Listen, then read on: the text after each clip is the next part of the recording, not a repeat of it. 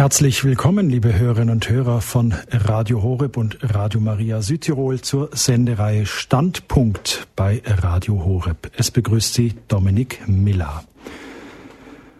Sind Sie katholisch? Willkommen in der Gruppe der etwa 30 Prozent der deutschen katholischen Glaubens. Sind Sie denn geschieden? Etwa 40 Prozent der Ehen in Deutschland werden heutzutage geschieden. Sie befinden sich also in großer Gesellschaft. Sie sind beides, also katholisch und geschieden, und Sie sind wieder verheiratet. Dann haben Sie zumindest als praktizierender Katholik ein echtes Problem. Denn Sie leben nach Lesart des Katechismus der katholischen Kirche als Ehebrecher im Zustand der sogenannten schweren Sünde, und sind nicht nur von der Kommunion, sondern von allen anderen Sakramenten ausgeschlossen. Ich zitiere an der Stelle einen Abschnitt aus dem Katechismus. Die Ehescheidung ist ein schwerer Verstoß gegen das natürliche Sittengesetz. Sie gibt vor, den zwischen Gatten freiwillig eingegangenen Vertrag bis zum Tod zusammenzuleben, brechen zu können. Die Ehescheidung missachtet den Bund des Heils, dessen Zeichen die sakramentale Ehe ist. Das Eingehen einer, wenn auch vom Zivilrecht anerkannten, neuen Verbindung verstärkt den Bruch noch zusätzlich. Der Ehepartner, der sich wieder verheiratet hat, befindet sich dann in einem dauernden öffentlichen Ehebruch. Soweit das Zitat aus dem Katechismus der katholischen Kirche. Was soll das jetzt für katholische Christen heißen, die eine Ehescheidung und den damit verbundenen Schmerz erleiden mussten? Dass sie den Rest ihres Lebens oder zumindest bis zum Tod des geschiedenen Partners in Enthaltsamkeit zu leben haben? Heißt das zum Beispiel, dass alle katholischen Christen, die sich als geschiedene Wiederverheiratete in ihren Gemeinden engagieren, als erwiesene Ehebrecher im Sinne des Katechismus aus ihren Ämtern als Kommunionhelfer, Lektor, Pfarrgemeinderat etc. zurückzuziehen haben? Moment mal, werden jetzt da viele einhaken. Jesus ist doch zu den Sündern gekommen und seine Kirche schließt diese jetzt aus. Jesu Worte zu den Menschen, die die Ehebrecherin steinigen wollten, war, wer von euch ohne Sünde ist, der werfe den ersten Stein. Sie ahnen es wohl schon, liebe Hörerinnen und Hörer von Radio Horeb, das heutige Thema bei Standpunkt, das hat es in sich. Und eigentlich kann man sich damit nur in die sprichwörtlichen Nesseln setzen. Zu viel Schmerz, Wut, Kränkung, Demütigung und Missverständnis haften an diesem Thema. Getrennt, geschieden, wiederverheiratet, ihr Platz in der Kirche. Unser heutiger Studiogast, der fragt sich daher, wie eine Pastoral für Wiederverheiratete und Geschiedene in der katholischen Kirche aussehen kann. Und er sagt, sie haben einen Platz in der Kirche. Und wir fragen, was bringt hier wahren Trost und eine echte Befreiung? Zugeschaltet aus unserem Schweizer Studio in Chur ist uns Monsignore Cassetti. Grüß Sie Gott, herzlich willkommen bei Standpunkt Dom, Herr Cassetti. Schön, dass Sie heute Zeit für uns haben. Grüß Gott, Herr Miller. Monsignore Cassetti wurde 1943 in Zürich geboren. Er studierte Philosophie in Rom und Paris. Nach dem Theologiestudium in Münster in Westfalen wurde er 1974 in Chur zum Priester geweiht. Danach war er acht Jahre als Vikar tätig. Seit 1982 arbeitet er in verschiedenen Funktionen im Ordinariat in Chur mit einem besonderen Schwerpunkt in pastoralen Fragen. Die sind zum Beispiel Weitergabe des Glaubens, Ehe und Familie und Medien. Seit 2002 ist er Mitglied des Internationalen Rates für Katechese der Kleruskongregation. Neben vielen Artikeln veröffentlichte er den kleinen Familienkatechismus, eine einfache Darstellung des katholischen Glaubens und zusammen mit Maria Prügel, die auch schon einige Male bei Radio Horeb auf Sendung war, das Geheimnis ehelicher Liebe, Humane Vitae, 40 Jahre danach. Monsignore Cassetti, um jetzt mit Fragen meinerseits dem Thema und auch Ihrem Vortrag nicht allzu sehr vorzugreifen, schlage ich vor, dass Sie einfach gleich mit Ihrem Vortrag beginnen und wir uns dann den Fragen dazu und auch den Hörerfragen widmen. Ist das so okay? Das ist ganz in Ordnung. Gut, Monsignore, Sie haben das Wort. Dankeschön. Vor gut fünf Jahren durfte ich in einer Standpunktsendung von Radio Horeb über das Thema sprechen, wie könnte eine Pastoral für wiederverheiratete Geschiedene aussehen. Dazu inspiriert hatte mich das Buch des Bischofs von Namur, Monsignore André Mutier Léonard, mit dem Titel L'Église vous aime, un chemin d'espérance pour les séparés, divorcés, remariés. Die Kirche liebt euch, ein Weg der Hoffnung für die getrennten, geschiedenen, wiederverheirateten.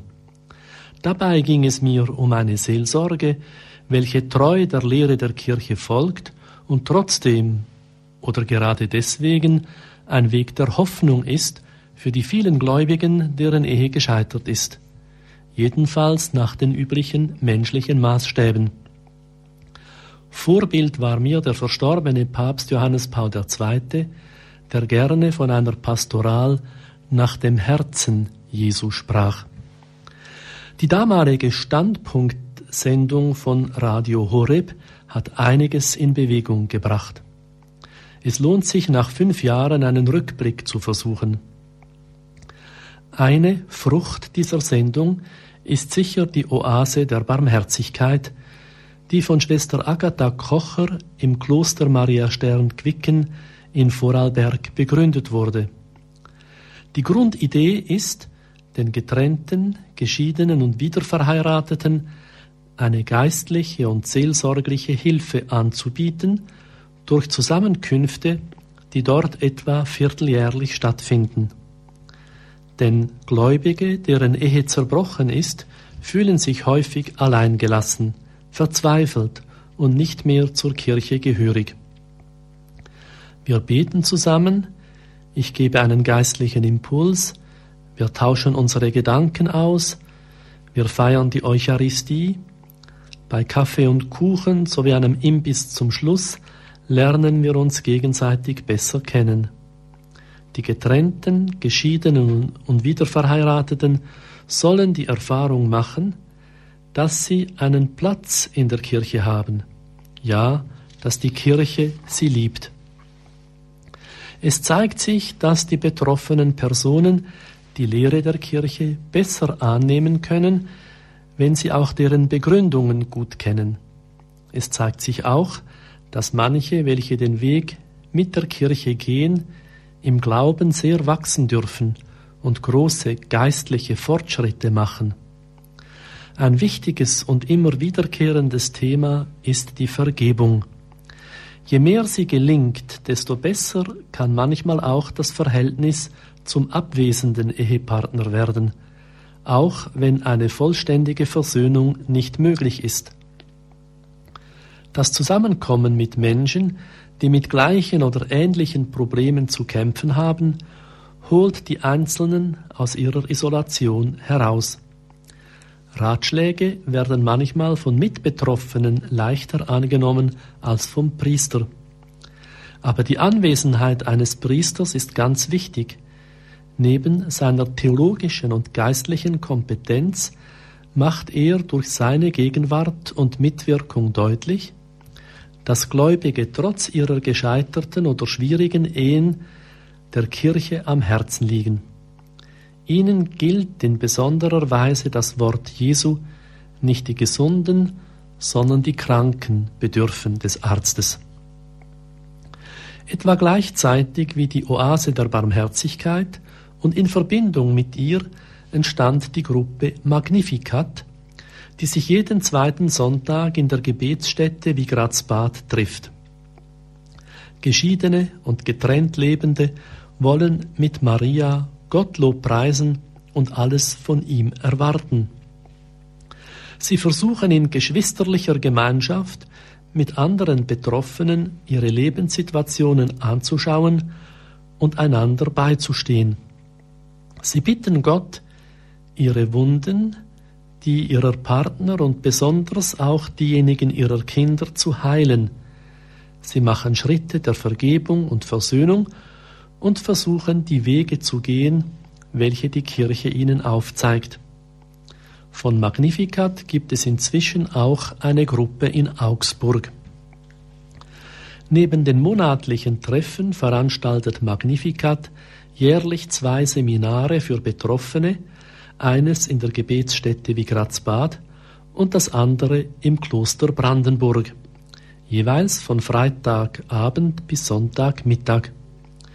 Dadurch haben wir etwas mehr Zeit zur Glaubensvertiefung, für gute Gespräche, den Gedankenaustausch und das fröhliche Zusammensein.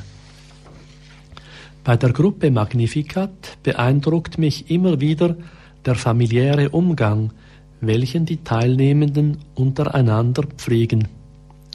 Magnificat ist für manche von ihnen zu einer Art Ersatzfamilie geworden. Neben einem tiefen religiösen Leben brauchen wir eben normalerweise auch eine menschliche Gemeinschaft. Getrennt und geschieden sein, das darf nicht in die Vereinsamung führen. Gute Freundschaften sind eine große Hilfe. Über Magnificat und die Oase durfte ich eine weitere Initiative für Getrennte und Geschiedene kennenlernen. Die Familie Solitude Miriam. Es handelt sich dabei um eine Gründung von Daniel Bourgeois 1982 in Kanada. Diese Frau war mit ihrer Ehe gescheitert und hatte wieder geheiratet. In einer schweren gesundheitlichen Krise bat sie Jesus um eine zusätzliche Lebensfrist von fünf Jahren und wurde erhört. Als die Frist abgelaufen war, wurde ihr bewusst, wie fern von Christus sie bisher gelebt hatte. Als eine Frau bei einem charismatischen Gottesdienst von ihrer Lähmung geheilt wurde, erkannte Daniel, dass Jesus wirklich lebt und bekehrte sich. Sie entschloss sich, mit ihrem Mann nicht mehr ehelich, sondern geschwisterlich zusammenzuleben, was dieser zunächst annahm, ohne es zu verstehen. Ihr Glaubenszeugnis führte dazu, dass sich bei ihr viele Menschen in sehr schwierigen Situationen meldeten. Als sie sich deshalb überfordert fühlte und im Gebet an Jesus wandte, hörte sie im Traum folgende Worte. Daniel, schau, wie sie verletzt sind. Es sind meine Schafe, und ich liebe sie. Beeile dich, sie bei dir zu versammeln, denn die Wölfe sind im Begriff, sie zu zerreißen. Versammle sie, ich werde sie heilen. Ich werde ihre Herzen von der Traurigkeit befreien. Ich werde ihnen die Freude wiedergeben. Du wirst aus ihnen nicht mehr Geschiedene machen, sondern Geweihte für mein Reich. Dein Haus wird Solitude Miriam heißen. Es werden zu dir Priester kommen, die bei dir die Freude für ihren Zölibat und die Kraft für ihre Einsamkeit schöpfen werden. Das waren 1981 die Worte, welche zur Gründung der Familie Solitude Miriam führten. Die Gründung wurde vom zuständigen Bischof gefördert und 1997 auch kirchenrechtlich anerkannt. Das Ziel dieser Gemeinschaft ist es, den durch das Scheitern der Ehe verletzten Personen zu Hilfe zu kommen. Solitude heißt Einsamkeit. Das Scheitern der Ehe führt in die Einsamkeit. Miriam ist Maria, welche die Einsamkeit unter dem Kreuz durchlitten hat. Familie ermöglicht die Heilung durch geschwisterliche Beziehungen. Solitude Miriam ist entstanden durch Umwandlung eines ehelichen Misserfolges in einen Weg der Bekehrung und der Auferstehung. So glauben die Mitglieder von Solitude Miriam demütig, dass sie die Gnade erhalten haben, an den Verwundungen der Ehepaare und der Familien zu arbeiten, das Sakrament der Ehe zu vertiefen und die Ehe als eine Weihe zu leben. Mit viel Verständnis, Liebe und Mitgefühl schlägt Solitude Miriam einen Weg der inneren Heilung vor. Dieser wird erreicht durch das Verzeihen, durch Gebet und die Sakramente und führt über verschiedene Etappen innerhalb einer Gemeinschaft mit familiärer Struktur. Es gibt interne Mitglieder, die ein Gemeinschaftsleben pflegen, und externe Mitglieder, die bei ihren Familien wohnen, sowie andere Personen, die mithelfen oder die Gemeinschaft kennenlernen wollen. Es werden Tage der Ausbildung und der Einkehr angeboten. Das Besondere von Solitude Miriam scheint mir die Erkenntnis zu sein, dass auch Gläubige, die in ihrer Ehe gescheitert sind, eine besondere Berufung haben. Sie sind nämlich eingeladen, gerade in ihrem Scheitern ein Zeugnis geben zu dürfen für die im Sakrament der Ehe liegende Berufung, für den Plan, den Gott mit der Ehe und der Familie hat. Das christliche Geheimnis ist ein hochzeitliches Geheimnis. Die Hochzeit des Lammes vollzieht sich am Kreuz. An diesem Kreuz haben diejenigen Gläubigen einen besonderen Anteil, deren Ehe gescheitert ist. Die Familie Solitude Miriam ist nicht die einzige Gemeinschaft, die in diesem Anliegen tätig ist. Auf einer meiner Frankreich-Fahrten habe ich noch eine weitere Gruppe entdeckt, die Communion Notre-Dame de l'Alliance, die Gemeinschaft unserer lieben Frau vom Bund, so könnte man übersetzen. Sie wurde 1983 in Frankreich ebenfalls von einem Mann und einer Frau gegründet. Ein Mönch machte die beiden Geschiedenen gegenseitig bekannt und begleitete sowie unterstützte dann ihre Initiative, den Geschiedenen zu helfen. 1988 erhielt die Gemeinschaft eine eigene Ikone. Sie stellt Maria dar, welche Jesus zeigt, der seinerseits Mann und Frau, die ebenfalls unter dem Schutzmantel der Mutter Gottes sind, die Hand reicht. 1989 wurden die Statuten der Gemeinschaft vom Ortsbischof gutgeheißen. Seit dem Jahr 2001 ist die Gemeinschaft von der französischen Bischofskonferenz anerkannt. Die Gemeinschaft ist in Gruppen gegliedert, die etwa dreimal jährlich sich versammeln. Jede Gruppe wird von mindestens zwei Verantwortlichen geleitet, welche neue Mitglieder einführen. Es gibt etwa etwas mehr als 20 Regionalgruppen in Frankreich und eine in Belgien. Um die kirchliche Zugehörigkeit zu verdeutlichen, hat jede Regionalgruppe einen geistlichen Begleiter, der Priester oder Diakon ist. Einmal im Jahr versammeln sich alle Mitglieder zu einer fünftägigen geistlichen Einkehr, an der auch die Kinder mit einem eigenen Programm teilnehmen. Die Gemeinschaft hat eine eigene Monatszeitschrift, welche Unterweisungen, Zeugnisse und Informationen enthält. Für jeden Monat wird auch ein besonderes Gebet vorgeschlagen. Zum Leben der Gemeinschaft gehört schließlich, dass die Mitglieder täglich vor dem Tabernakel für alle Anliegen der Gemeinschaft beten und sich jeden Freitag mit Freunden und Verwandten treffen, um das Gründungsgebet gemeinsam zu beten. Es lautet in deutscher Übersetzung Herr Jesus Christus, du hast geliebt und du liebst die Kirche, deine Braut, immer auf vollkommene Weise. Du hast dein Leben als Sohn Gottes für sie hingegeben, damit sie unter deinem Blick heilig sei und makellos in der Liebe. Auf die Fürsprache der Jungfrau Maria, deiner Mutter und unserer Mutter, der Zuflucht der Sünder und der Königin der Familien, mit Josef, ihrem keuschen Gatten und deinem Nährvater, bitten wir dich, alle Familien auf dieser Erde zu segnen. Erneuere ohne Unterlass für alle christlichen Familien die Quelle der Segnungen aus dem Sakrament der Ehe. gewähre den Gatten zu sein wie der heilige Josef, demütige und zuverlässige Diener ihrer Gattin und ihrer Kinder.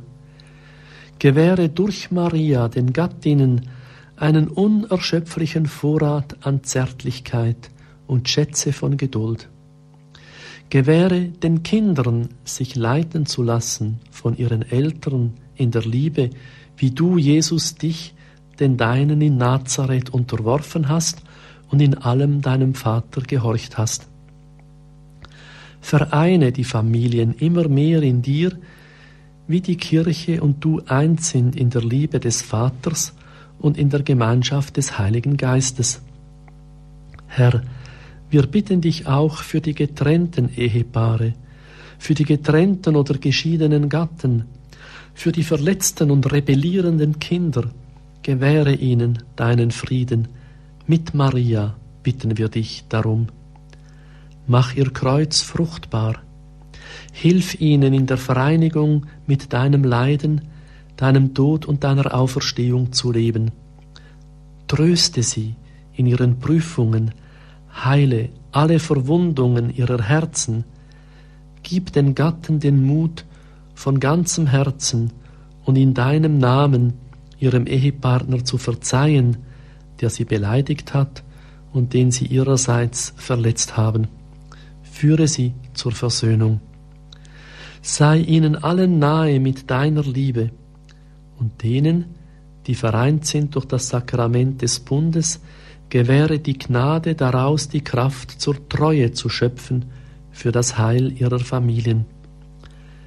Wir bitten dich auch, Herr Jesus, für die Gatten, die getrennt worden sind durch den Tod ihres Ehepartners.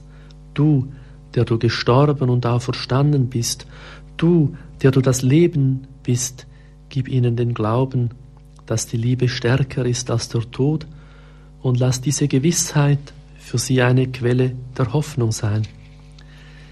Geliebter Vater, so reich an Barmherzigkeit, vereinige durch das Band deines Heiligen Geistes in Jesus durch Maria alle Familien, auch die Zerbrochenen, damit eines Tages wir alle zusammen teilhaben an deiner ewigen Freude. Amen. Wir hören ein wenig Musik.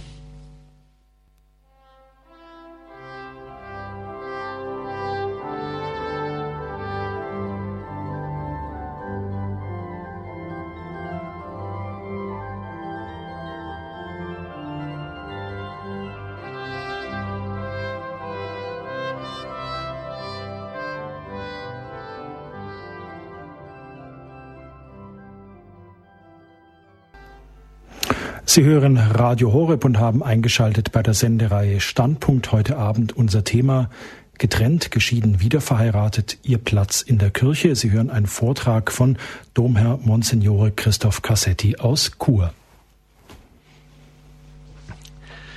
Im Rahmen der Gemeinschaft Emmanuel, die aus der charismatischen Erneuerung in Frankreich hervorgegangen ist, gibt es einen Zweig für Familien, Amour et Vérité und darin wiederum ein Angebot für alleinlebende Eltern. An Wochenenden und Einkehrtagen für alleinlebende Eltern, Verwitwete, Geschiedene, Getrennte, jeden Alters und unter allen Umständen geht es darum, zu entdecken oder wieder zu entdecken, dass wir von Gott geliebt sind, dass das Leben weitergeht und noch einen Sinn hat. Die Erfahrung der Vergebung zu machen, welche die Quelle der Hoffnung und der Heilung ist, Stützpunkte zu finden für die Erziehung der Kinder, sich Gott zu öffnen, mit Jesus in eine neue Freiheit einzutreten und unseren Platz in der Welt und in der Kirche zu entdecken. Auch die ökumenisch ausgerichtete Gemeinschaft Chemin Neuf, Neuer Weg, hat einen besonderen Zweig für Familien, Kana genannt, in Anlehnung an die Hochzeit von Kana. 1990 wurde darin eine eigene Gruppe gebildet für die Evangelisierung und Heilung von verletzten Familien. Sie hat den Namen Ghana Esperance, Kana Hoffnung und richtet sich an getrennte oder geschiedene, nicht wiederverheiratete Personen, die allein leben. Diese werden zu Wochen und Wochenenden eingeladen. Daneben gibt es eine weitere Initiative, die sich Ghana Samari nennt, wohl in Anlehnung an die samaritanische Frau am Jakobsbrunnen. Sie richtet sich an wiederverheiratete Geschiedene, die sich Fragen stellen über ihre Beziehung zu Gott und ihren Platz in der Kirche sowie ihre Beziehung zu anderen Christen. Sie steht gleichsam unter dem Motto Wir bitten euch im Namen Christi, lasst euch mit Gott versöhnen. Der auferstandene Jesus hat allen seine Gegenwart verheißen. Es gibt folglich keine menschliche Situation außerhalb der Gnade Gottes. Jeder Getaufte ist gerufen, seine Situation nicht als eine Sackgasse, sondern als einen Weg der Umkehr zu leben, und das nicht isoliert, sondern in Verbindung mit der Kirche. Seit etwa zehn Jahren treffen sich Paare, wo einer oder beide Partner nach einer Scheidung eine neue Verbindung eingegangen sind, um an Wochenenden oder Weiterbildungen in brüderlicher Gemeinschaft teilzunehmen. Das gemeinsame Nachdenken und die gegenseitige Anteilnahme helfen, die Barmherzigkeit Gottes zu entdecken. Sie fördern den Frieden des Herzens, die Versöhnung in den familiären Beziehungen und helfen bei der Einfügung des Einzelnen in das Leben der Kirche. Im Verlag der Gemeinschaft der Seligpreisungen ist ein Brief an die Geschiedenen veröffentlicht worden. Autor ist Michel Martin-Prevel, langjähriges Mitglied der Gemeinschaft, der beauftragt ist, Ehepaare in Schwierigkeiten und Geschiedene zu begleiten. In seinem Brief geht er aus von Zeugnissen von Betroffenen. In einem ersten Kapitel spricht er von der Bedeutung der Taufe für das christliche Leben. Im Evangelium gibt es nicht nur die Hochzeit von Kana, sondern auch das Kreuz muss als hochzeitliches Geschehen verstanden werden. Das zweite Kapitel handelt davon, dass die Vergebung eine Frucht der Barmherzigkeit ist. Das dritte Kapitel begründet die Unauflöslichkeit der Ehe in der unbedingten Treue Gottes. Es geht ein auf die Hilfen zur Treue für die Geschiedenen und spricht auch über die mit dem Eingehen einer neuen Verbindung verbundenen Probleme. Das vierte Kapitel handelt von der Eucharistie und der unterschiedlichen Teilnahme daran für die Geschiedenen und die Wiederverheirateten. Das fünfte Kapitel geht auf die Schwierigkeiten ein, welche es in Bezug auf die Kinder gibt bei einer Scheidung und einer Wiederverheiratung. In der Schlussfolgerung betont der Autor, dass aus der Sicht der Kirche nicht alle Wege gleichwertig sind. Es stimmt zwar, dass Gott auch aus einem Übel etwas Gutes machen kann, das berechtigt uns aber nicht, uns von vornherein für das Übel zu entscheiden. Die Kirche urteilt wie Jesus selber nicht über die Personen, aber über die Situationen, indem sie zum Beispiel von irregulären Situationen spricht. Dennoch begegnet sie den Personen, die sich in solchen Situationen befinden, mit Respekt und Liebe.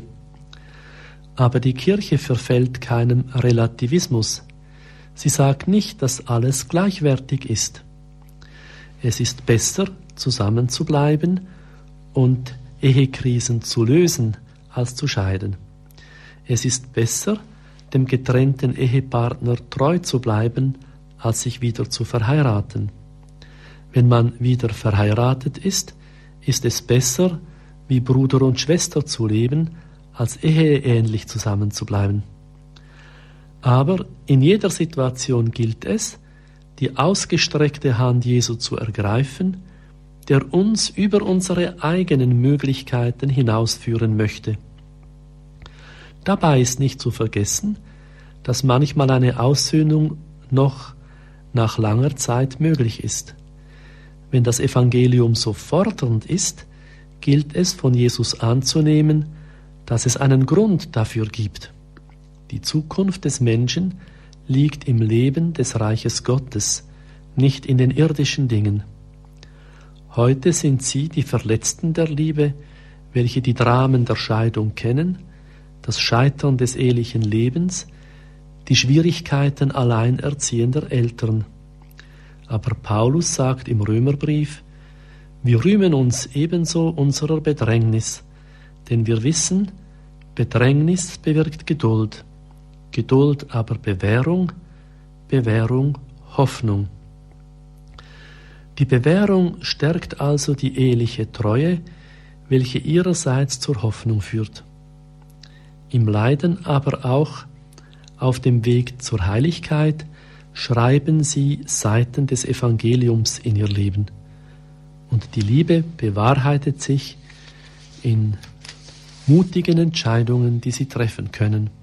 Am Abend dieses Lebens werden wir nach der Liebe beurteilt. Und welche Liebe kann stärker sein als diejenige der getrennten und Geschiedenen, welche treu bleiben, und diejenigen der wiederverheirateten Geschiedenen, welche zu einer geschwisterlichen und barmherzigen Liebe gelangen. Auch in der Schönstadt und in der Fokularbewegung im deutschen Sprachraum beginnt man, den besonderen Nöten von getrennten, geschiedenen und wiederverheirateten mit Angeboten zu begegnen. Schließlich gibt es noch die katholische Gemeinschaft Retrouvailles. Dieses französische Wort bedeutet sich wiederfinden.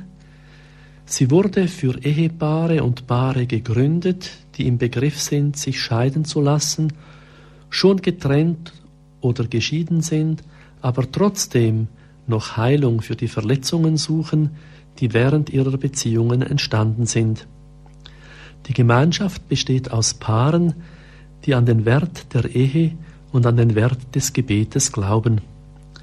Obwohl diese Gemeinschaft katholisch ist, dürfen sich alle an sie wenden, also auch Paare, die nicht katholisch, standesamtlich verheiratet sind oder nur so zusammenleben. Sie bietet ein Spezialprogramm für Ehepaare in schweren Krisen an, das 1977 in Kanada aus der Not heraus entwickelt wurde und sich rasch verbreitete. Paare, die selbst in ihren Nöten diese geistliche Hilfe erfahren hatten, helfen jetzt anderen Paaren in und aus der Krise. Nach dem Wunsch des Zweiten Vatikanischen Konzils beteiligen sich hier die Laien an der Eheseelsorge der Kirche. Zuerst wird an einem Wochenende unter der Leitung eines Priesters und eines Paares das die Krise bereits gut überstanden hat, das Verständnis für die Erlösung durch das Leiden, Sterben und Auferstehen Jesu vertieft und so die Hoffnung geweckt, dass wir Anteil an seinem Durchgang durch das Leid zum Ostersieg bekommen. Auch das Leben aus der Kraft des Ehesakramentes wird eingeübt, sowie die Dialogfähigkeit gezielt verbessert. Mit Hilfe der Zeugnisse der Ehemaligen wächst die hoffnungsvolle Erkenntnis, dass die Opfer und Leiden der schweren Zeit das Paar näher zu Gott und zueinander führen können. Abschließend möchte ich auf den eindrücklichen Brief hinweisen, den der Erzbischof von Mailand, Kardinal Dionigi de Tamanzi, an Ehepaare in Trennung, Scheidung und neuer Verbindung geschrieben hat. Er trägt als Titel den Vers aus dem Psalm 34. Nahe ist der Herr den zerbrochenen Herzen. Als wir in einer Gruppe von Betroffenen diesen Brief lasen, waren wir sehr beeindruckt von der Feinfühligkeit des Kardinals. Die Kirche teilt das Leiden der getrennten, geschiedenen und wiederverheirateten. Ja, es ist ihr ureigenes Leiden, wenn christliche Ehen misslingen. Ich durfte diesen Brief in deutscher Sprache veröffentlichen auf der Homepage des Bistums Chur unter der Rubrik Ehe und Familie. Mit diesen Hinweisen, liebe Zuhörerinnen und Zuhörer, wollte ich Sie zu Initiativen ermutigen, für unsere Mitchristen deren Ehe in einer Krise oder gescheitert ist. Im deutschen Sprachraum sind wir in diesem Bereich noch Pioniere. Aber die Erfahrungen aus Kanada, den USA, aus Frankreich und Italien sind beeindruckend. Lassen wir die Betroffenen in unseren Pfarrgemeinden nicht allein. Es müssen noch viele Oasen der Barmherzigkeit entstehen. Vielen Dank, Monsignore, für Ihren Vortrag.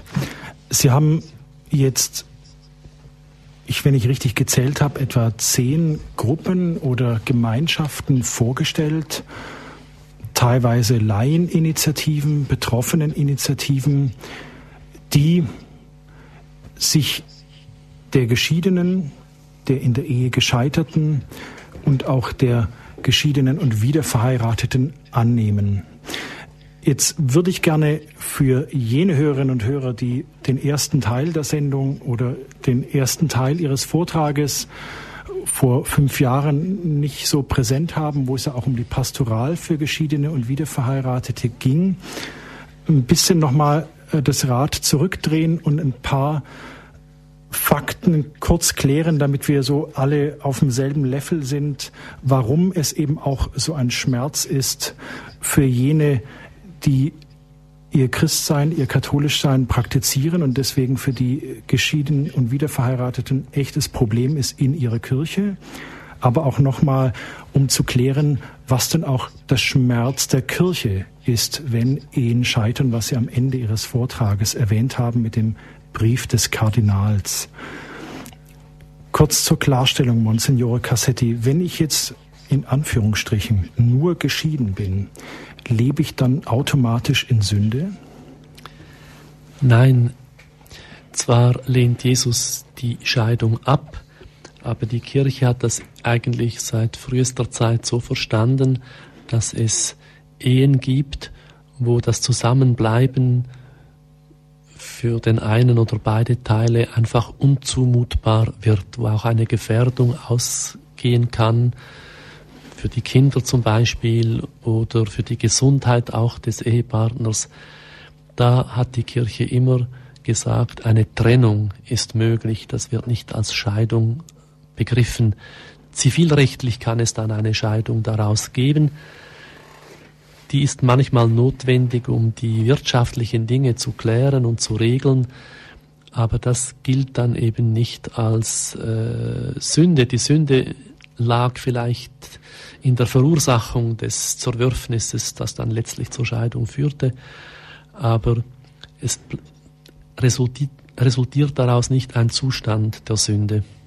Also, damit ich das richtig verstehe, der Zustand der Sünde in diesem Kontext käme dann sozusagen erst alles kursiv und in Anführungsstrichen bitte gesehen, wenn ich geschieden bin und dann wieder heirate.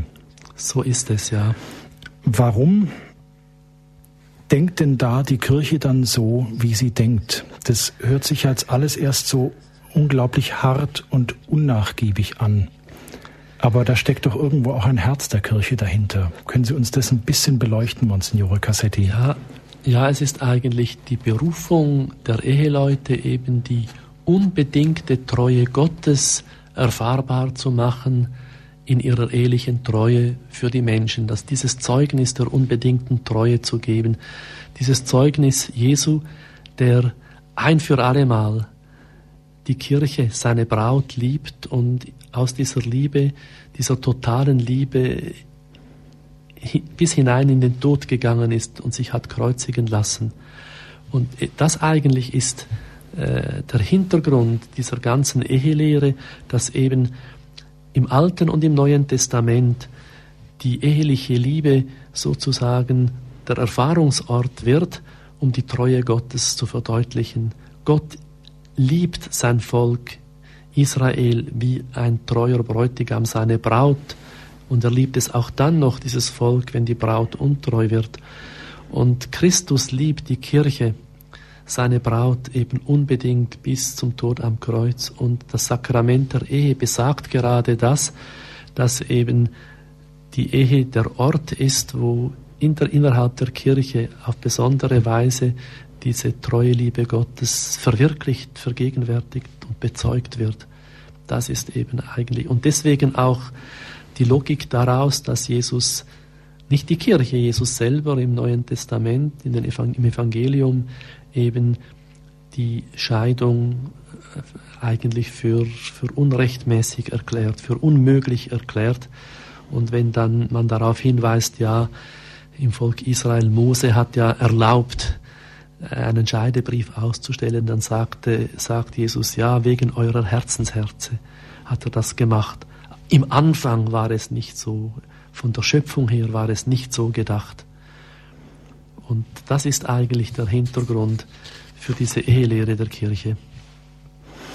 Jetzt, Sie hatten eingangs das Beispiel gebracht, das Paar, wo jetzt die Fortführung der Ehe für einen oder auch für die Kinder eine konkrete Gefahr bedeutet, was ich Stichwort Gewalt in der Ehe, und dass es dann besser ist, wenn diese Ehe geschieden wird, wenn ich sie da so Zivil, richtig, zivilrechtlich wenn sie zivilrechtlich wird. geschieden wird, kirchlich getrennt. Okay.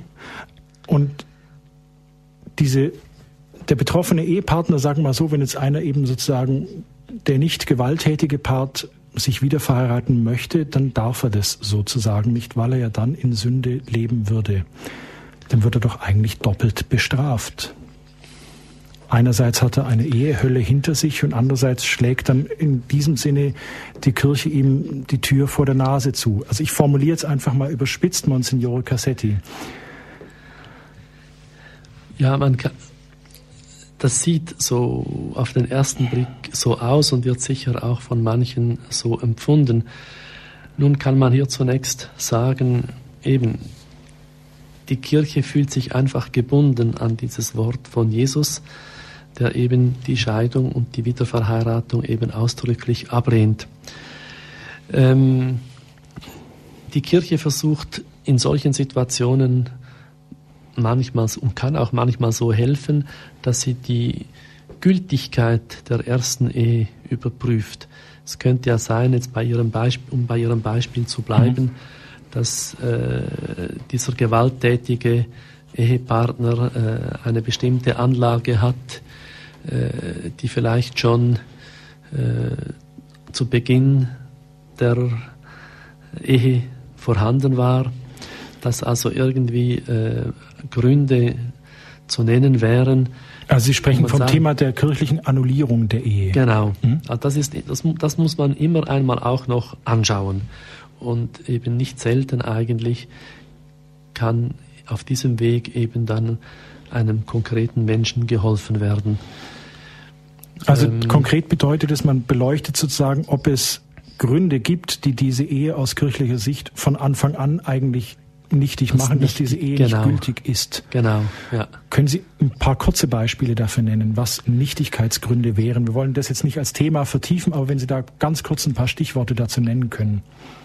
Also, wenn es könnten gesundheitliche Dinge sein, wenn also jemand an einer schweren psychischen Krankheit gelitten hat und das aber irgendwie verborgen war, die war nur latent vorhanden oder es war gerade eine, eine latente Phase und dann kam ein neuer Schub dieser Krankheit, so etwas. Oder wenn jemand etwas ganz Wichtiges dem Ehepartner ver, verborgen hat, nicht offengelegt hat, also ungeheuer viel große Schulden, dass jemand sagte bei aller Liebe, aber einen solchen Schuldenberg hätte ich nie geheiratet oder eine Sucht, eine Drogensucht, die versteckt war, irgendwie nicht, nicht ganz klar war. Oder wenn jemand einen wichtiges Wesenselement der Ehe ausgeschlossen hat, ganz positiv, also zum Beispiel nie Kinder wollte, aber das eben verheimlicht hat sozusagen beim, bei der Ehevorbereitung, beim Gespräch mit dem Pfarrer. Äh, oder eben nie daran gedacht hat, wirklich äh, die Treue zu halten.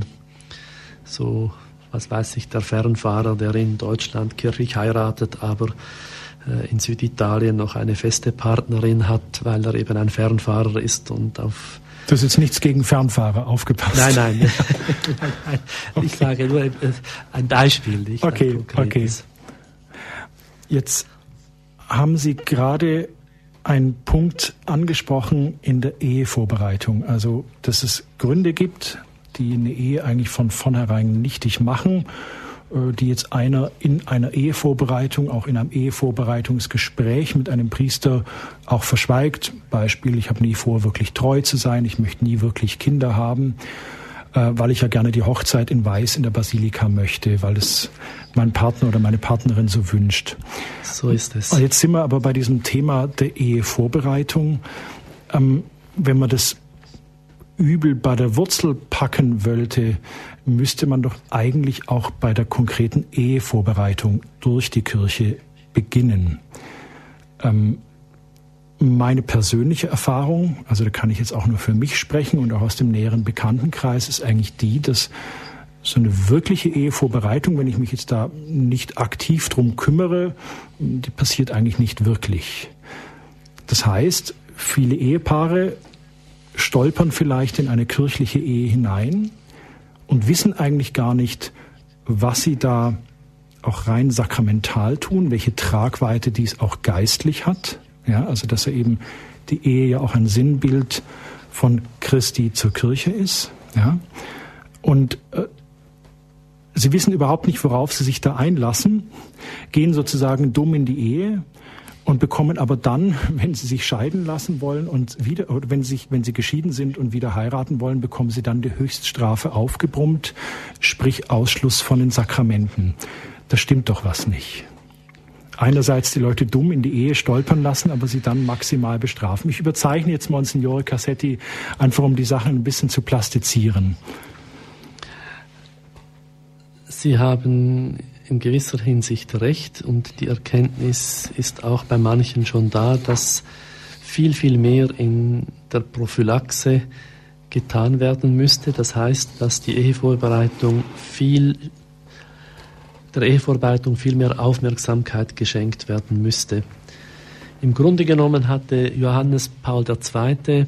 in seiner Enzyklika Familiaris Consortio das eigentlich schon äh, angesprochen und auch ganz äh, gut eingeführt, indem er eben von einer äh, entfernteren Ehevorbereitung spricht, von einer näheren Ehevorbereitung und von einer unmittelbaren Ehevorbereitung, also verschiedene Phasen da unterschieden hat. Aber Tatsache ist, dass äh, diese Impulse dieses großen Papstes eigentlich noch bei weitem nicht überall umgesetzt sind und sehr, sehr viele Ehevorbereitungen eher minimalistisch verlaufen. Es gibt aber auch andere Beispiele. In Kanada zum, zum Beispiel äh, machen die Brautpaare eine ungefähr einjährige Vorbereitung und das läuft eigentlich auf einen, eine Art Glaubenskurs vor, äh, hinaus. Und so etwas würde mir eigentlich auch irgendwie vorschweben, eben damit genau das nicht passiert, äh, was Sie vorhin angesprochen haben, dass also äh, man halt wirklich hier den Brautpaaren noch einmal ganz breit die wunderbare Lehre der Kirche über Ehe und Familie äh, zumutet, um sie dann auch zu begeistern. Und äh, wenn man eben Kontakt hat zu äh, Ehen und Familien, die wirklich aus diesem Glauben der Kirche leben, da sieht man auch, dass das ja eine große Hilfe ist, damit dann letztlich Ehe doch gelingen kann und äh, die Menschen auch glücklicher werden können, sage ich jetzt einmal ganz direkt. Jetzt ist doch die Realität aber oft so, weiß ich aus eigener Erfahrung. Ein Brautpaar kommt einem Priester zum Ehevorbereitungsgespräch und der Priester stellt fest, also die kann ich nicht guten Gewissens trauen. Das kann ja nie gut gehen. Die gehen ja da völlig blank in die Ehe oder auf jeden Fall der Priester sagt, nee, ich kann euch nicht trauen. Dann kriegt er am nächsten Tag einen Anruf vom Bischof. Warum traust du dir nicht? Da müsste doch eigentlich auch die Kirche einfach konsequent sein und sagen, Freunde, wenn ihr, also um das Schlimmste zu verhindern, müsste sie doch wirklich konsequent das auch durchziehen. Wenn ein Seelsorger, ein Priester erkennt, ich kann es jetzt auch noch weiterspinnen, wenn er einfach als Geweihter mit einer besonderen Gabe der Herzensschau ausgestattet sieht, dieses Paar passt nicht, das kann nicht heiraten, was die erzählen und von sich geben, widerspricht jeder kirchlichen Ehe. Und er sagt, nö, bei mir könnt ihr nicht heiraten, kriegt er trotzdem einen Anruf vom Bischof. Ich bin nicht ganz sicher, also wenn ich meinem Bischof dann erklären würde, weshalb ich ein konkretes Paar nicht traue, dann könnte ich mir vorstellen, dass er es dann doch auch nachvollziehen kann mhm. und mich dann unterstützen würde. Äh, die Gefahr ist größer, dass das Brautpaar einfach einen anderen Priester sucht und vielleicht mhm. äh, dann dort etwas anders argumentiert und dann vielleicht doch zur kirchlichen Trauung kommt. Aber äh, das Schwierige ist eben das, dass auf der einen Seite die Ehe irgendwie ein natürliches Recht auch ist, dass Menschen heiraten dürfen und auf der anderen Seite tatsächlich die Kirche einen ziemlichen Anspruch hat eben an äh, ihr Verständnis, an ihr Verständnis, ans Verständnis der Ehe und im Grunde genommen aus der Sicht des Glaubens Ehe christlich nur gelingen kann, wenn man eben auch die Hilfsmittel, die die Kirche bietet, benutzt. Und das sind eben die Sakramente, das Gebet, das Leben mit der Kirche, äh, auch der Kontakt mit, mit anderen Verheirateten, mit anderen Familien, die Vernetzung von, von Familien. Da hängt eigentlich vieles zusammen. Und von daher gesehen äh, würde ich dann halt also ich bin inzwischen so weit, dass ich äh, kein, kein Paar mehr dränge, sich kirchlich trauen zu lassen, wenn es nicht wirklich äh, überzeugt ist von dem, was es da eingeht. Ich würde dann eher in Kauf nehmen, dass es halt, äh, was auch heute schon der Fall ist, es gibt ja viele Paare, die gar nicht mehr kirchlich heiraten aber man kann doch zumindest, man kann zumindest ein paar auch mal nahelegen, überlegt euch das nochmal. Ganz, das kommt noch dazu, das sollte ich vorhin auch noch sagen. Also ich würde ja nicht so schnell sagen, einem Paar, ich traue sie nicht, sondern ich würde vielleicht sagen, im Moment noch nicht, wir brauchen noch etwas mehr Zeit der Vorbereitung oder so etwas. Mhm. Liebe Hörerinnen und Hörer von Radio Horeb, Sie haben eingeschaltet bei Standpunkt mit dem Thema getrennt, geschieden, wiederverheiratet, ihr Platz in der Kirche. Wir hörten einen Vortrag von Domherr Monsignore Christoph Cassetti aus Chur in der Schweiz.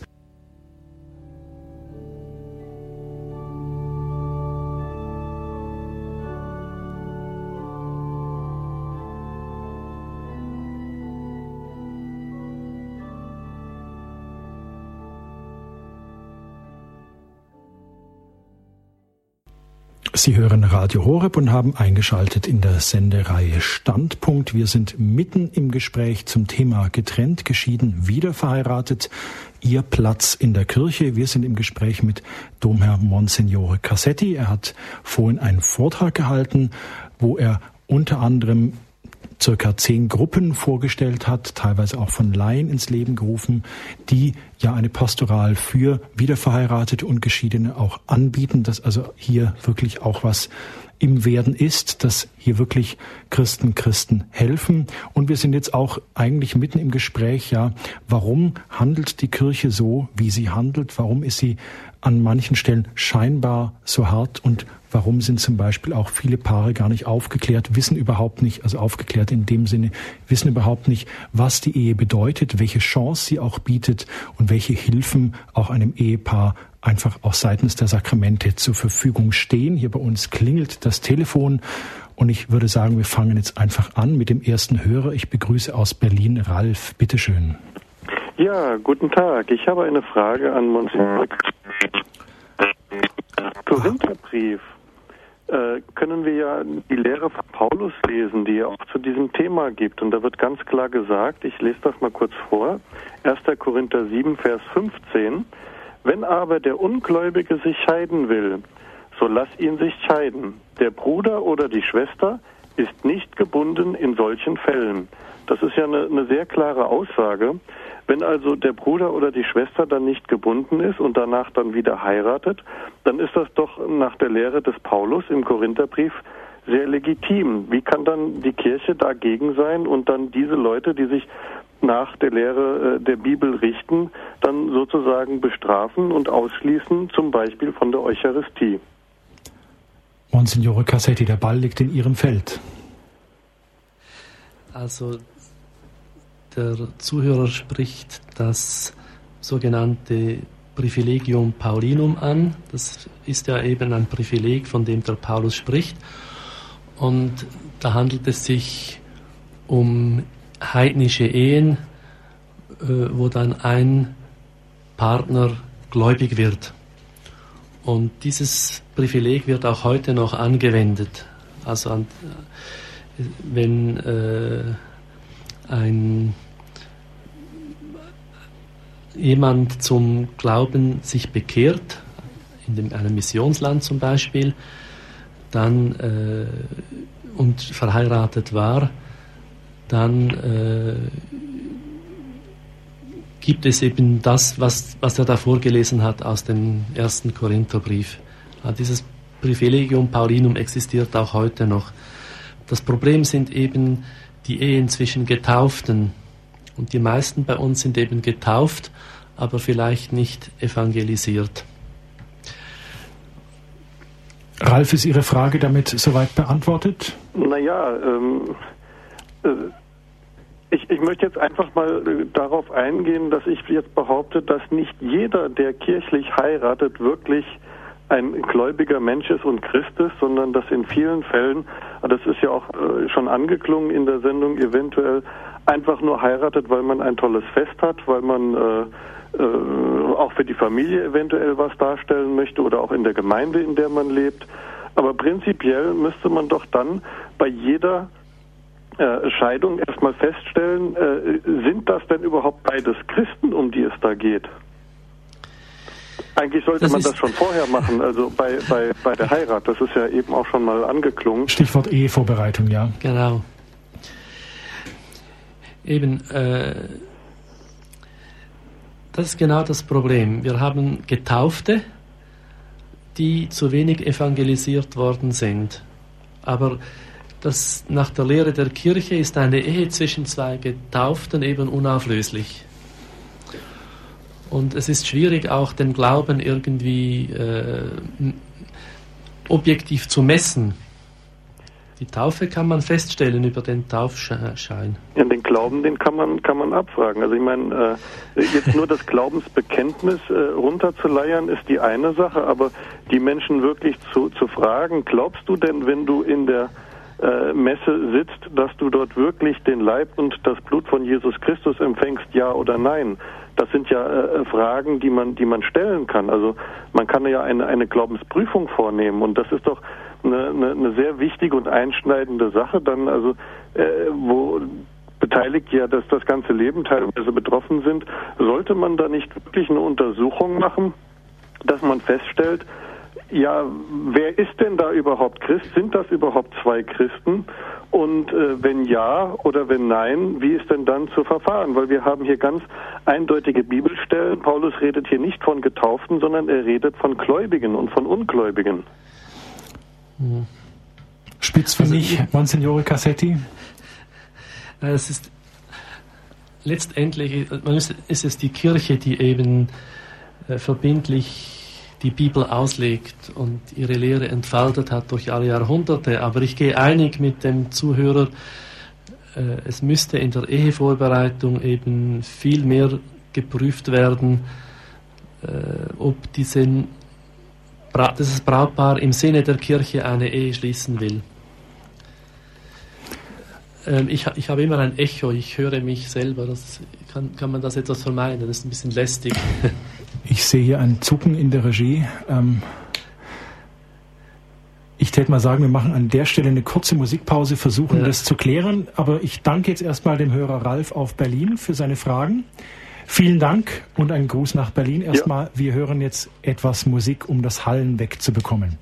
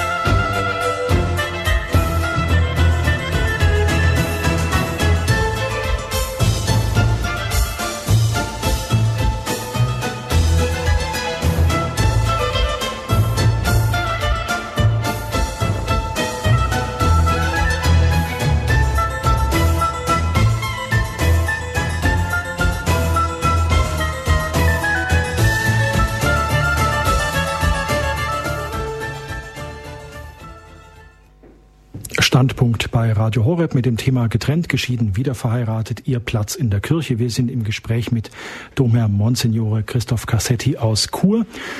Nach einem Hörer aus Berlin sind wir jetzt mit Günzburg verbunden. Ich grüße Frau Mühlenbein. Ja, grüß Gott. Herr Domherr Cassetti, Sie haben gesagt, Sie sprechen einem Paar nicht äh, zu, kirchlich zu heiraten unbedingt. Aber wenn ein Paar jetzt in Zivilehe oder auch nur so zusammenlebt, dann hat es doch die gleichen, äh, äh, hat es auch keine Rechte wie die Geschiedenen, die wieder verheiratet sind. Die dürfen ja auch nicht zu Sakramenten, nicht zur Beichte und nicht zur Kommunion. Oder, äh, oder meine ich, oder liege ich da falsch? Vollkommen richtig. In all diesen Fällen spricht Johannes Paul II. von irregulären Situationen. Irreguläre Situationen, finde ich, ist ein objektiverer Ausdruck, als wenn man äh, vom Zustand der Sünde oder der schweren Sünde spricht. Äh, wir können in die Menschen nicht hineinsehen und deswegen das Urteil, das letzte Urteil überlassen wir Gott. Natürlich äh, eben die nur zivil verheirateten oder die im Konkubinat leben, das ist das Gleiche. Auch denen Erklären Sie Konkubinat bitte. Also einfach in einem Verhältnis zusammenleben, überhaupt äh, irgendwie in mhm. einer losen Bindung, aber doch irgendwie zusammenleben. Okay. Und ich glaube halt, man müsste äh, diesen Menschen dann sagen, ihr seid in einer irregulären Situation, die die Kirche nicht mit dem Glauben vereinbaren kann, so wie sie Jesus verstanden hat oder versteht äh, im Evangelium. Und man müsste diesen Personen sagen, schaut, ihr gehört zur Kirche, ihr habt euren Ort in der Kirche, aber ihr habt nicht alle Rechte, äh, eben nicht das Recht, solange ihr in diesem Zustand sind, in dieser Irregularität verharrt, habt ihr nicht das Recht zu den Sakramenten zu gehen. Das heißt aber nicht, dass ihr sozusagen aus der Liebe Gottes rausfällt und auch nicht aus der Seelsorge der Kirche rausfällt. Der Papst hat damals gesagt, gerade diese Menschen in irregulären Situationen haben ein Recht, ein Recht auf eine besondere Seelsorge. Und genau das ist es ja, was wir mit der Oase der Barmherzigkeit und mit der Gruppen Magnificat versuchen eben diesen Menschen eine ganz spezifische, besondere Seelsorge zu geben, äh, ihnen auch deutlich zu machen, dass eben auch da, wo die Kirche mit ihrer Ordnung äh, im Moment eben nicht anders handeln kann, dass eben Gott immer noch größer ist als äh, die Kirche und die Ordnung der Sakramente. Und wir reden dann auch von der geistlichen Kommunion, von der, von der Kommunion der Sehnsucht. Und äh, wir schließen überhaupt nicht aus, dass eben diese Menschen auch die Liebe Gottes erfahren dürfen. Frau Mühlenbein, Ihre Frage soweit beantwortet oder haben Sie noch eine Erweiterung dieser Frage? Äh, diese Menschen, die ich jetzt gesagt habe, also diese Gemeinschaft, auch in die Oase oder in das Magnificat gehen können. Auch wenn sie das nicht Geschiedene sind, sondern nur Selbstverständlich. So ja, selbstverständlich. Ja, ja. recht schön, danke. Monsignore. Danke, Frau Mühlenbein. Ein Gruß nach Günzburg. Ähm, die Adressen der Gemeinschaften und Gruppen, die Monsignore Cassetti genannt hat in seinem Vortrag, die Hörerin hat gerade auch die Oase und Magnificat noch einmal wiederholt, die werden wir beim Radio Horeb Hörerservice für Sie hinterlegen. Dann finden Sie bei sich in der Nähe auch einen Ansprechpartner. Soweit dazu. Sie haben eingeschaltet bei der Standpunktsendung zum Thema getrennt geschieden, wieder verheiratet, Ihr Platz in der Kirche. Wenn Sie sich einbringen möchten in die Sendung, das Hörertelefon ist geschaltet 089 517 008 008. Wenn Sie uns von außerhalb Deutschlands erreichen möchten, wählen Sie einfach vor 0049 89517 008 008. Monsignore Cassetti, Sie hatten es auch gerade erwähnt mit Thema Sakramente, Kommunion, geistliche Kommunion. Ganz kurz nochmal zum Verständnis. Wenn ich jetzt geschieden und wieder verheiratet bin, bin ich doch automatisch sozusagen von allen Sakramenten ausgeschlossen. Verstehe ich das richtig? Also es geht nicht nur darum, ich darf nicht nur nicht zur Kommunion, sondern ich dürfte auch nicht zur Beichte gehen zum Beispiel. Ja, wobei, was jetzt die Beichte betrifft, durchaus ein seelsorgliches Gespräch möglich ist, auch für solche Menschen. Und es ist dann nicht das Sakrament der Lossprechung, ja. aber das kann auch eine, ein, ein Vergebungsgebet sein, dass der Priester dann gemeinsam mit dieser Person spricht. Also das heißt wohlgemerkt, Person die, die Person ist nicht ausgeschlossen von der Seelsorge. Nein, überhaupt nicht. Gerade eben, wie ich schon sagte, das finde ich eben ganz wichtig, äh, dieses Recht auf eine sogar besondere Seelsorge, von dem Papst Johannes Paul II. gesprochen hat in Familiaris Consortio. Also, äh, und es ist noch eine Präzisierung zu machen, wenn Menschen, die eben äh, geschieden und wieder verheiratet sind, irgendwann dazu kommen, dass sie sagen, gut, äh, wir verzichten auf äh, die ehelichen Akte, auf das intime Zusammensein, das eben der Ehe vorbehalten ist, einer gültigen Ehe vorbehalten ist, aber wir unterstützen uns, wir leben Freund, in Freundschaft zusammen, eben man sagt wie Bruder und Schwestern oder manche verwenden den Begriff der Josefsehe, dann ist natürlich der Weg zu den Sakramenten auch wieder geöffnet. Das heißt also, ich müsste nur zu meinem Seelsorger gehen und sagen, hören Sie her, wir vollziehen die Ehe nicht, ab jetzt dürfen wir wieder zur Kommunion oder wie darf ich das verstehen? Genau, in einem seelsorglichen Gespräch, äh, wenn das die Person das klärt, dann kann der Priester sagen, gut, äh, Sie dürfen in diesem Sinne wieder zur Kommunion gehen. Sie müssen vermeiden, dass ein Ärgernis entsteht. Für wen? Das heißt, für, wenn zum Beispiel äh, in der Pfarrei man bekannt ist als geschieden und wieder verheiratet und dann plötzlich geht man wieder zur Kommunion und dann könnten andere Gemeindemitglieder irritiert sein, was ist jetzt da los, warum gehen jetzt die wieder zur Kommunion? Mhm. Und ich denke, man sollte halt dann auch die Freiheit oder Offenheit haben, das auch einmal in der Verkündigung, im Religionsunterricht zu sagen, dass es das gibt oder ein konkretes Paar hat einmal auf eine entsprechende Frage sagt, ja, wir wissen das schon, aber wir haben unsere Lebensweise geändert. Mhm und leben jetzt wie Bruder und Schwester zusammen und deswegen kommen wir wieder zur Kommunion. Niemand dürfte etwas dagegen sagen. Aus Ravensburg begrüße ich jetzt Renate am Telefon. Grüße Gott. Hallo Renate, hören Sie mich? Ja. Bitte, Sie sind auf Sendung. Ja, okay. Und zwar ist folgendes. Äh, wie ist es bei Evangelischen? Machen Sie Ihr Radio bitte im Hintergrund aus, Renate. Ja. Ich habe einen Hall in der Leitung. Und dann.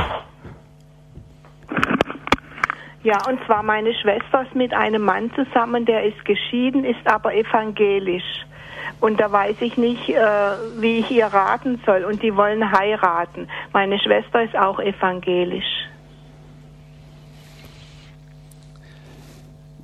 Gut, die evangelische Kirche versteht dass die Ehe etwas anders und die evangelische Kirche erlaubt ja eine, Wiederverhe eine Wiederheirat. Äh, von daher gesehen ist es natürlich schwierig zu raten, nicht? Mm, mm. das weiß ich eben, das weiß ich nicht, was ich, was ich da sagen soll. Vielleicht das die Schwester zu einem evangelischen Seelsorger geht? Ja. Und es ist so, also ihr Partner, der geschieden ist, ist evangelisch und der war aber mit einer katholischen Frau verheiratet. Dann müsste man wieder sehen, ob die kirchlich verheiratet waren, beziehungsweise ob sie eine Erlaubnis geholt haben, ähm, ökumenisch oder evangelisch zu heiraten. Nein, evangelisch. Damals. Er ist nicht ökumenisch, sondern evangelisch. Aber man müsste eben wissen, ob sie das mit Dispens gemacht haben damals oder nicht. Das kann, das muss man genauer anschauen. Also auf alle Fälle ein Seelsorgegespräch. Das wäre sicher richtig. Zu einem evangelischen Pfarrer. Wahrscheinlich am besten, wenn ihr beide evangelisch sind. Ja. Vielen Dank, Renate, für Ihren Beitrag und für die konkrete Frage. Ein Ja, Gruß danke nach schön. Ravensburg. Ja, danke. Jetzt haben wir noch eine Hörerin in der Leitung. Grüße Gott. Grüß Gott. Bitte, sprechen Sie. Ja. Also ich möchte mal sagen, das ganze Problem liegt doch daran, dass äh, ein Schuldbewusstsein überhaupt nicht mehr da ist.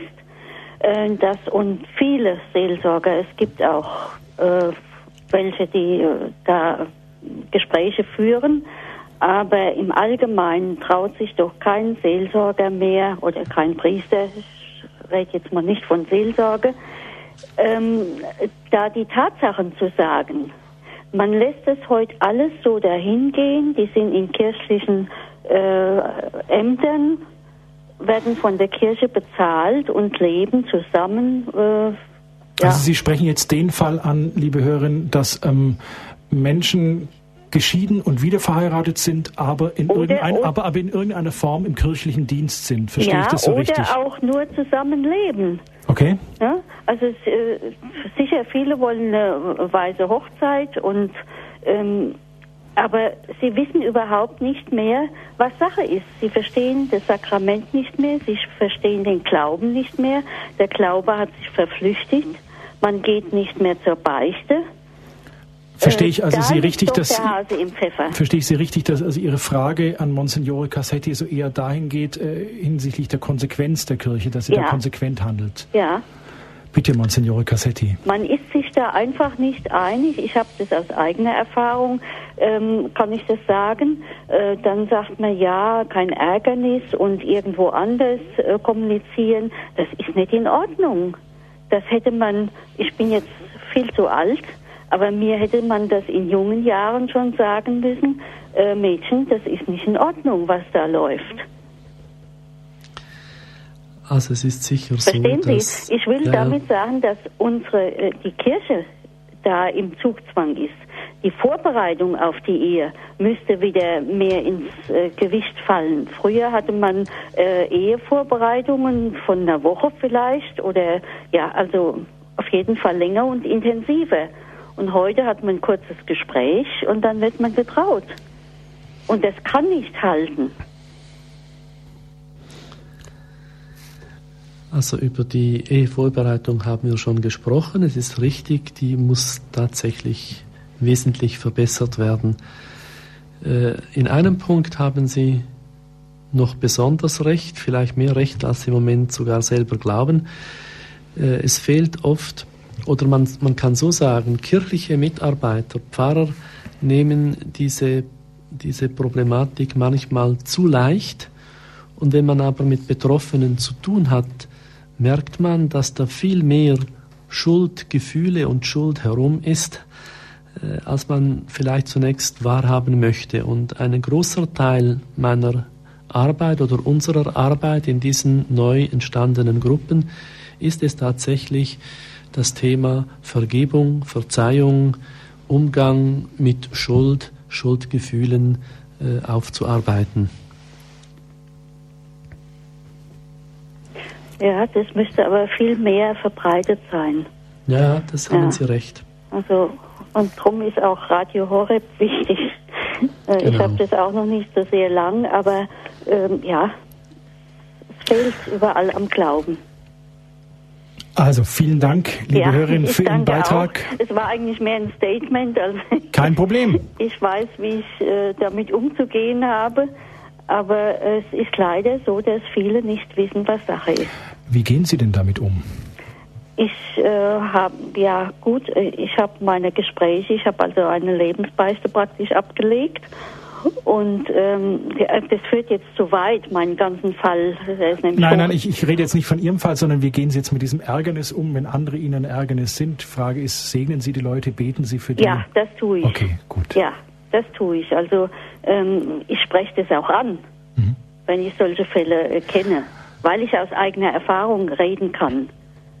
Also Danke erstmal für Ihren ja, Beitrag soweit. ja, Vielen gut. Dank. Danke auch.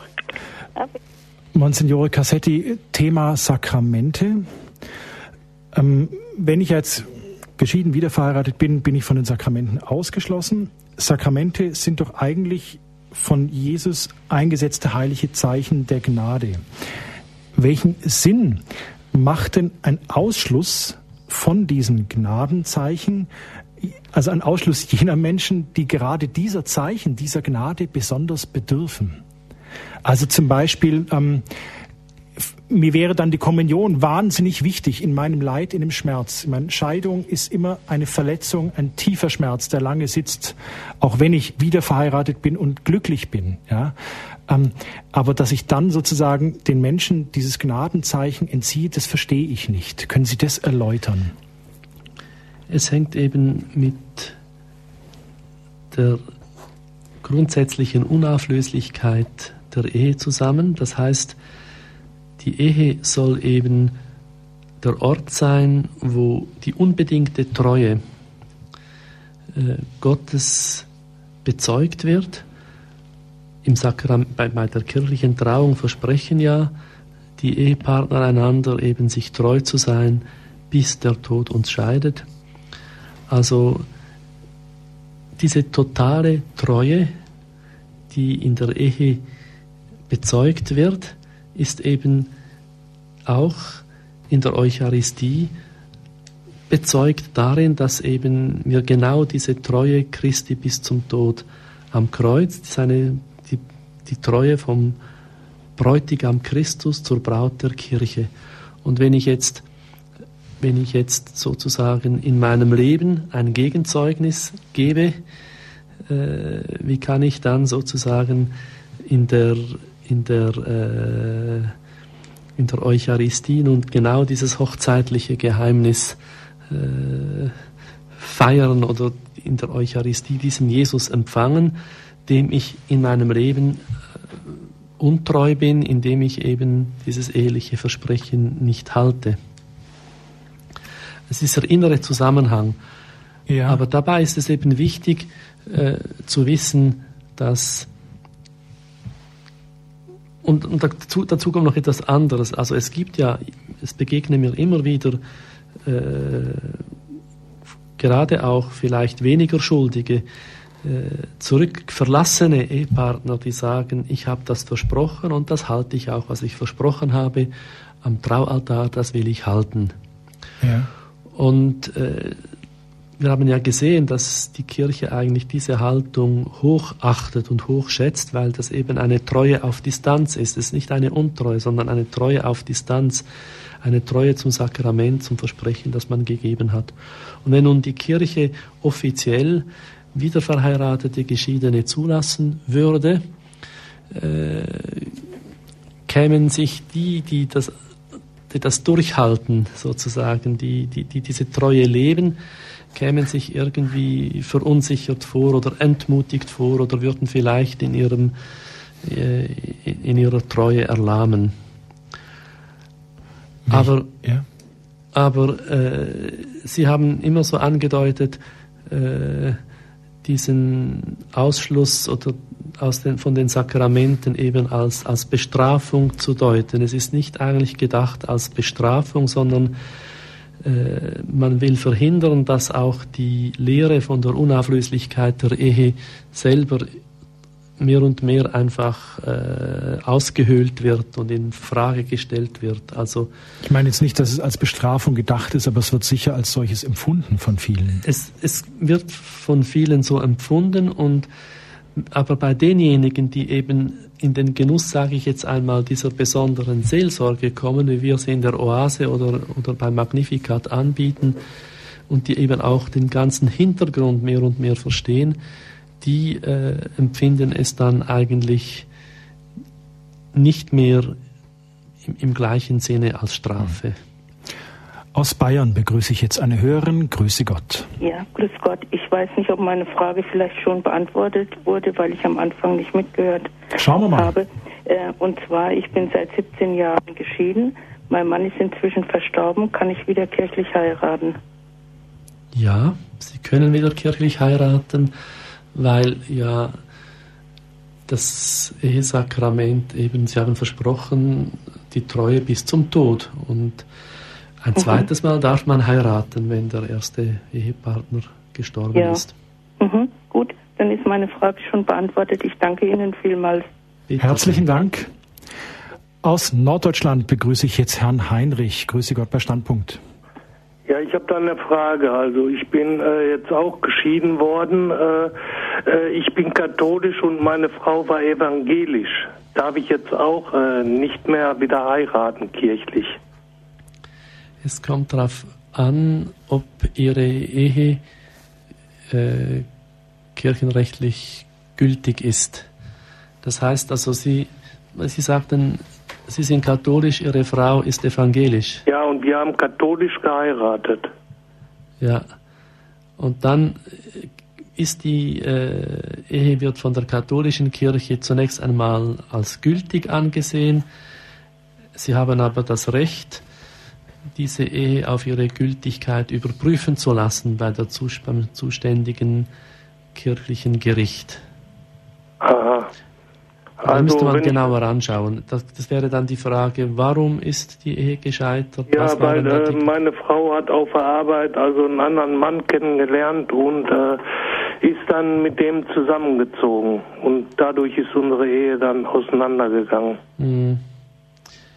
Das dürfte wahrscheinlich nicht so einfach, wenn es, wenn es nicht Dinge gibt, die schon am Anfang der Ehe nicht gut waren, ist es schwieriger, also Probleme, die sich erst später ergeben haben, daraus dann eine, darauf ein, dann ein Verfahren einzuleiten bezüglich einer Nichtigkeit oder Ungültigkeit der ersten Ehe. Wer könnte denn jetzt dem Herrn Heinrich weiterhelfen? Also ich rufe hier aus der Diaspora an, aus Norddeutschland. Also hier gibt es an für sich wenig Stellen, wo man sich dahin äh, wenden kann. Mhm. Eben, wir sind erst am Anfang mit solchen Selbsthilfegruppen im Aufbau, eben wie Magnificat oder die Oase der Barmherzigkeit. Äh, aber es wäre doch sicher eine Möglichkeit, zum Beispiel, ob eine solche Stelle weiß, wer vielleicht helfen könnte. Wenn man das einfach so, Herr Heinrich, Ihnen weitergeben kann, dass Sie beim Hörerservice sich melden und vielleicht eine dieser Gruppierungen, die Monsignore Cassetti nannte, vielleicht haben die weitere Verbindungen, wie Ihnen da auch in der Diaspora mit Rat und Tat und auch Seelsorge geholfen werden kann. Ja, okay, ich bedanke mich dann erstmal und äh, ich werde dann mal gucken, was ich da in die Wege leiten kann. Also mhm. ich denke, die äh, Trennung, die ist nicht von meiner Seite gekommen. Ich habe da auch sehr drüber drunter gebeten und äh, wie gesagt, äh, da ist eben eine andere Beziehung entstanden und äh, naja, und äh, ich konnte auch mit meiner Frau nicht mehr reden und dergleichen. Und ja gut, wir sind jetzt gerichtlich äh, geschieden worden, aber das war alles so komisch und äh, ich, äh, mich würde das interessieren oder ob ich jetzt äh, weiter alleine leben muss. Ne? Darum geht das. Ich bin erst 54 Jahre und ich habe nicht ja. vor, alleine weiterzuleben. Ne? Eben manche in unseren Gruppen schätzen dann, dass sie hier Gleichgesinnte finden, dass ihre Einsamkeit gemildert ist und manche eben, die ein solches oder ein ähnliches Schicksal erleiden, machen dann doch, wenn sie sich, wenn sie den Glauben ernst nehmen, machen sie auch wirkliche Fortschritte im geistlichen Leben. Also äh, ja, bei mir war das ja immer so. Also ich bin auch zur Kirche gegangen und äh, habe meinen Glauben auch ge äh, mhm. gelebt, auch vorher. Aber gut, meine äh, Frau war da äh, anders gesinnt und ich konnte der auch nicht äh, äh, davon überzeugen, also äh, christlicher oder glaubhafter zu werden, also in mhm. der Überzeugung äh, mit Jesus zu leben und mhm. Ich denke, vielleicht war es auch, äh, naja, dass äh, ja bin so der Überzeugung, dass dann eben die Ehe dann eben nicht äh, stattfinden sollte mehr und deswegen dann auch die Trennung kam, ne? Mhm. Vielen Dank, Herr Heinrich, für die ehrlichen Worte, die Sie gesagt haben. Schauen Sie einfach auch beim Hörerservice nach den Adressen. Wir hoffen, dass Ihnen da auch weitergeholfen werden kann. Tut uns leid, dass wir jetzt da auch im Rahmen der Sendung nicht vertieft drauf eingehen können. Am Schluss der Sendung, Monsignore Cassetti, werden wir aber auch alle Hörer ins Gebet mit reinnehmen. Jetzt noch eine Frage. Sie hatten vorhin auch das Stichwort der geistigen Kommunion erwähnt. Was kann ich mir eigentlich darunter vorstellen? Die ich eben vollziehen das heißt, kann, wenn ich ja, eben geschieden wieder verheiratet bin und eben genau. nicht an der realen Kommunion teilnehmen kann, sagten Sie als Alternative, ich könne ja. an der geistigen Kommunion teilnehmen. Man kann ja sagen, ähm, jede Kommunion, jeder Kommunionempfang hat ja eine leibliche und eine geistig-geistliche Seite. Also und, man, und eigentlich ist immer die geistig-geistliche Seite die wichtigere. Natürlich ist es schön, wenn ich eben auch sichtbar den Leib Christi real empfangen kann. Aber wenn ich jetzt eben aus einem bestimmten Grund dazu nicht in der Lage bin und ich nehme an der heiligen Messe teil und es kommt der Kommunionempfang und ich sage, Jesus, ich bete dich an, du bist wahrhaft und wirklich gegenwärtig im Sakrament des Altares. Ich kann dich nicht sichtbar empfangen, aber ich bitte dich, schenk mir die Gnade, die du mir zugedacht hast, komm in mein Herz, lass mich nicht allein, stärke mich in meiner Einsamkeit oder wie auch immer. Das heißt, äh, man lädt Jesus ein, eben äh, ins Herz zu kommen, so wie man ähnlich auch betet, den man sichtbar kommuniziert. Und das ist die geistliche Kommunion. Monsignore Cassetti. Denken Sie daran, ja. unsere und die, die, Generation unserer Eltern, unsere Vorfahren, die haben viel, viel seltener kommuniziert, als es heute üblich ist, aber die haben das regelmäßig gemacht. Sie haben der Messe beigewohnt und haben eben geistlich kommuniziert und davon ist niemand ausgeschlossen. Zum Schluss der Sendung, was möchten Sie Geschiedenen, Geschiedenen und Wiederverheirateten und getrennt Lebenden sozusagen zu ihrem Platz in der Kirche noch zurufen? Wie es im Titel dieses schönen Büchleins vom Bischof von Namur heißt, die Kirche liebt euch, sie liebt euch wirklich. Äh, es ist nicht einfach eine Schikane, wenn halt äh, eine Wiederverheiratung in der Regel nicht möglich ist, eben in, weil die Kirche treu ist dem Wort des Herrn, dem Wort Jesu selber. Aber sie gehören zur Kirche und äh, ich möchte eben, deswegen habe ich die vielen Beispiele gebracht, damit ja. anregen, dass eben auch im deutschen Sprachraum vermehrt solche Oasen der Barmherzigkeit oder solche Magnificat-Gruppen entstehen können. Darf ich Sie zum Schluss der Sendung ums Gebet und den priesterlichen Segen bitten? Ganz besonders eben für die Gruppe, für die diese Sendung auch besonders gedacht und gewidmet ist. Ja, der Herr sei mit euch. Und mit deinem Geiste. Gepriesen sei der Vater, der uns geschaffen hat und zur Liebe berufen hat. Gepriesen sei der Sohn, der in seiner Liebe bis ans Kreuz gegangen ist. Gepriesen sei der Heilige Geist, der uns stärken und trösten will. So segne und behüte euch, eure Familien, eure getrennten, abwesenden Ehepartner, die verletzten Kinder, der allmächtige und barmherzige Gott, der Vater und der Sohn und der Heilige Geist. Amen. Maria mit dem Kinde lieb. Uns allen deinen Segen gib. Monsignore Cassetti, vielen Dank dass Sie bei uns in der Sendung waren. Vielen Dank auch für Ihre Worte, auch der Aufklärung, der Klärung, dass einige Dinge klargestellt werden konnten, auch was Sie zum Thema der Treue zum Sakrament sagten. Vielen Dank, Monsignore Cassetti nach Chur. Danke. Liebe Hörerinnen und Hörer von Radio Horeb, wenn es Ihnen wie einer der Hörerinnen ging und Sie erst später in die Sendung zugeschaltet haben, Sie können sich eine Aufzeichnung dieser Sendung beim Radio Horeb CD-Dienst bestellen, entweder telefonisch unter der 0700 75 25 75 20 oder direkt von der Website von Radio Horeb unter www.horeb.org.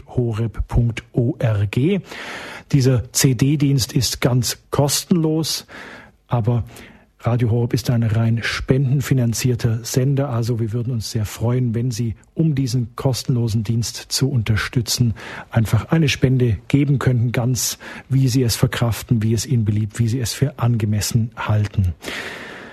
Sie können auch die Gruppen und Gemeinschaften, die Monsignore Cassetti in seinem Vortrag genannt hat, die sich eben insbesondere um geschiedene Wiederverheiratete kümmern, können Sie beim Radio Horeb Hörerservice erfragen, entweder wieder direkt von der Website www.horeb.org oder unter der Rufnummer 0775 25 75 25 zu den üblichen Geschäftszeiten.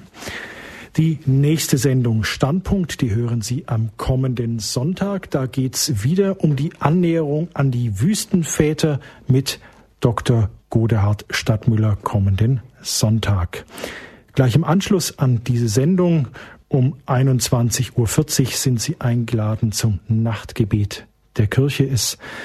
Ich bedanke mich auch an der Stelle ganz besonders an die Kollegen in der Technik und in der Regie, an das Ehepaar Werner und Renate Loss. Vielen Dank. Sie haben die Höreranrufe angenommen, haben die Technik gefahren, auch wenn es manchmal brenzlig wurde und ein Hall da war. Vielen Dank ans Ehepaar Loss und auch an die Kollegin im Kurer Studio. Es verabschiedet sich und bedankt sich Dominik Miller.